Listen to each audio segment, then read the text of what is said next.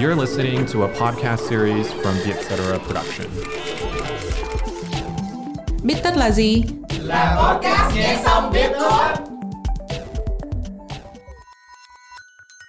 Bích tất tâm lý là nơi chúng mình biến những nghiên cứu hắc não thành kiến thức dễ tiêu. Bích tất tâm lý được dẫn dắt bởi Trân Lê và Hiền Lê, editor chuyên mục cuộc sống tại Vietcetera.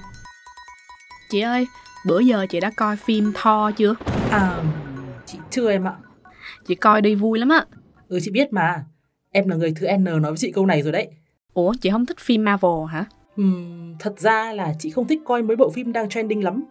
Cũng không hẳn là chị không thấy hay đâu. Chỉ là chị cảm thấy lúc đấy mà đi coi thì nó có hơi miễn cưỡng. Nhưng mà nhiều khi trend qua rồi thì chị sẽ lội lại để xem á. À rồi, em thấy hiện tượng này cũng phổ biến á. Gọi nôm na thì đây là tâm lý ghét những thứ đại trà. Ví dụ như hồi trước em rất là sợ mỗi khi phải nghe cái bài Gangnam Style á. Hồi năm em lớp 11, trường của em á, đã mở cái bài đó suốt từ sáng tới chiều trong ngày hội trường. Chưa kể, lần đó bài Gangnam Style siêu hot luôn. Cái quán trà sữa nào cũng mở. Em nhớ có lần á, em đi uống trà sữa với bạn á, vừa đến cửa tiệm nghe thấy ục bài Gangnam Style là em đạp xe qua luôn, em không vào nữa.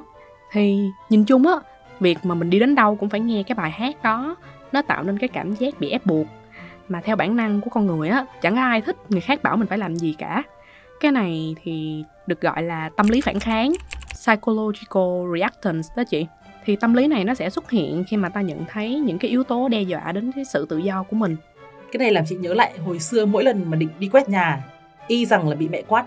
Thấy nhà dơ vậy mà sao chưa chịu dọn? Là chị tụt mút ngang hết muốn dọn luôn đó. Mà nhắc đến hiện tượng ghét bị ép buộc thì chị cũng nhớ đến hiệu ứng dư thừa nữa. Cái này về cơ bản là hành vi của chúng ta bị tác động bởi hai nguồn động lực là nội sinh và ngoại sinh. Động lực nội sinh là khi mình muốn thỏa mãn mong muốn hoặc là sở thích cá nhân, ví dụ như là nghe bản nhạc hoặc là xem bộ phim mình yêu thích. Còn động lực ngoại sinh là khi mình muốn tìm kiếm một phần thưởng hay là né tránh một cái hình phạt gì đấy từ xã hội. Ví dụ như là dọn dẹp nhà cửa để mà không bị mẹ mắng chẳng hạn. Trong trường hợp xem phim hoặc là nghe nhạc theo trend á, thì phần thưởng ở đây là trở thành một người thời thượng trong mắt mọi người. Hoặc là trò chuyện với bạn bè mà không muốn làm họ tuột mút với những câu như kiểu là chưa nghe bài này hoặc là đây là phim gì thế? Tuy nhiên thì hầu hết ai cũng đã có sẵn cho mình một nguồn động lực nội sinh nhất định. Thế nên khi có một nguồn động lực ngoại sinh mạnh mẽ khác chen vào, nó sẽ bị giảm bớt hoặc là bị thay thế luôn. Người ta gọi đây là hiệu ứng dư thừa. Tiếng anh là over justification effect đó em. Bởi vậy, có mấy người khi mà trend qua rồi tức là khi động lực ngoại sinh nó không còn mạnh mẽ nữa thì họ lại có động lực tìm hiểu về những chủ đề đó. Giống như là chị đi lội lại mấy cái phim bom tấn từ thuở nào để xem á. Chị có bao giờ cảm thấy mình bị quá tuổi với một số cái trào lưu văn hóa nhất định bao giờ không? Ví dụ nha anh chị của em á thường không hiểu sao em hay nói mấy cái từ đắp bữa lờ mau. Trong khi hồi xưa họ cũng nhắn tin tin code đâu có thua gì ai đâu. Cái này chị thấy rõ nhất đối với gu âm nhạc này có những bài hát chị thật sự không hiểu vì sao nó lại hot luôn á sau này lúc mà đọc bài phân tích dữ liệu của Spotify thì chị mới phát hiện là gu âm nhạc thường hình thành mạnh mẽ nhất lúc mà mình khoảng độ 13 14 tuổi. Đến năm 20 tuổi thì nó bắt đầu được khóa dần lại rồi. Khi mà bước sang khoảng tuổi 33 thì hầu hết chúng ta không còn nghe nhạc mới nhiều nữa. Ở góc độ sinh học ấy thì khả năng phân biệt các hợp âm, nhịp điệu và giai điệu khác nhau của não trở nên kém đi theo độ tuổi. Vì vậy, càng lớn, các bài hát mới hơn, ít quen thuộc hơn có thể nghe giống giống nhau và kèm hấp dẫn hơn. Ngoài ra thì càng lớn, tính cách lẫn thị hiếu của mình cũng được định hình nên mình thường ít cởi mở với cái mới hơn. Mà những sản phẩm văn hóa đại chúng hoặc những cái trend như là đặc bủ lờ mao đó thì thường có đối tượng mục tiêu là giới trẻ. Bởi vậy đôi khi là những người ở thế hệ trước không ngấm nổi thì cũng dễ hiểu thôi em ạ.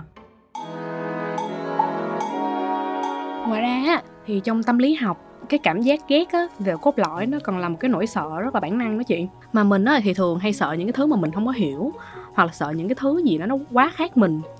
Nhắc đến cái này á, thì em tự nhiên nhớ đến cái trào lưu múa quạt. Hồi xưa mỗi lần thấy cái clip múa quạt á, là em thấy nó ghê ghê là sao á. Em không thể hiểu được vì sao mọi người lại thích. Thì ờ, để giải thích cái nỗi sợ này á, thì người ta có một cái khái niệm được gọi là thuyết phân cực theo nhóm.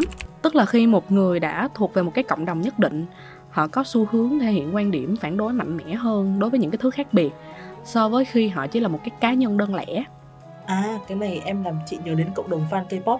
Có một điều nghịch lý là mình có thể thuộc fandom của một thần tượng tỷ view, nhưng mình đồng thời cũng có thể ghét một thần tượng tỷ view khác. Nhìn chung khi mà không cảm được giá trị của một trào lưu mới hay một nhân vật nổi tiếng nào đó, mình sẽ sinh ra một nỗi sợ vô hình trước tiên. Nỗi sợ đó có vỏ bọc là cảm giác khó chịu hoặc là ghét bỏ. Ngược lại, nếu mình không định nghĩa mình thuộc về một cộng đồng nhất định nào đấy thì cảm xúc với những thứ khác biệt sẽ không bị đẩy đến mức phản kháng mạnh như thế. nhìn chung thì em thấy tâm lý ghét bỏ những cái thứ phổ biến thật ra nó không có quá mới mẻ. Nhưng mà ở cái thời đại mạng xã hội á, thì nó hiện diện rõ hơn á chị. Chẳng hạn như là mấy cái comment chê bai một cái nhóm nhạc nổi tiếng nào đó. Và ngoài những cái lý do mà nãy giờ em với chị đề cập á thì cũng có nhiều người á hay tỏ ra mình ghét mấy cái thứ phổ biến bởi vì muốn được đi ngược với số đông, chứng tỏ là mình cool ngầu hơn. Thậm chí á, người ta còn có một cái từ tiếng anh được gọi là nommy để mỉa mai những cái người có gu đại trà giống với đa số. Như thế thì cũng không được hay lắm nhỉ? Vì thật ra thì bình thường thôi, nếu mà mình không thích mấy thứ phổ biến, nhưng mà nếu mình đã không miễn cưỡng bản thân thích nó rồi, thì mình cũng không nên miễn cưỡng người khác phải ghét nó theo mình đã là sở thích hoặc là sở ghét thì mình nên chấp nhận việc sẽ có ai đó ngoài kia không cùng suy nghĩ, không cùng gu với mình. Thế giới có ít nhất 3.800 nền văn hóa và gần 8 tỷ người và tất cả không thể cùng đồng cảm với một thứ duy nhất được.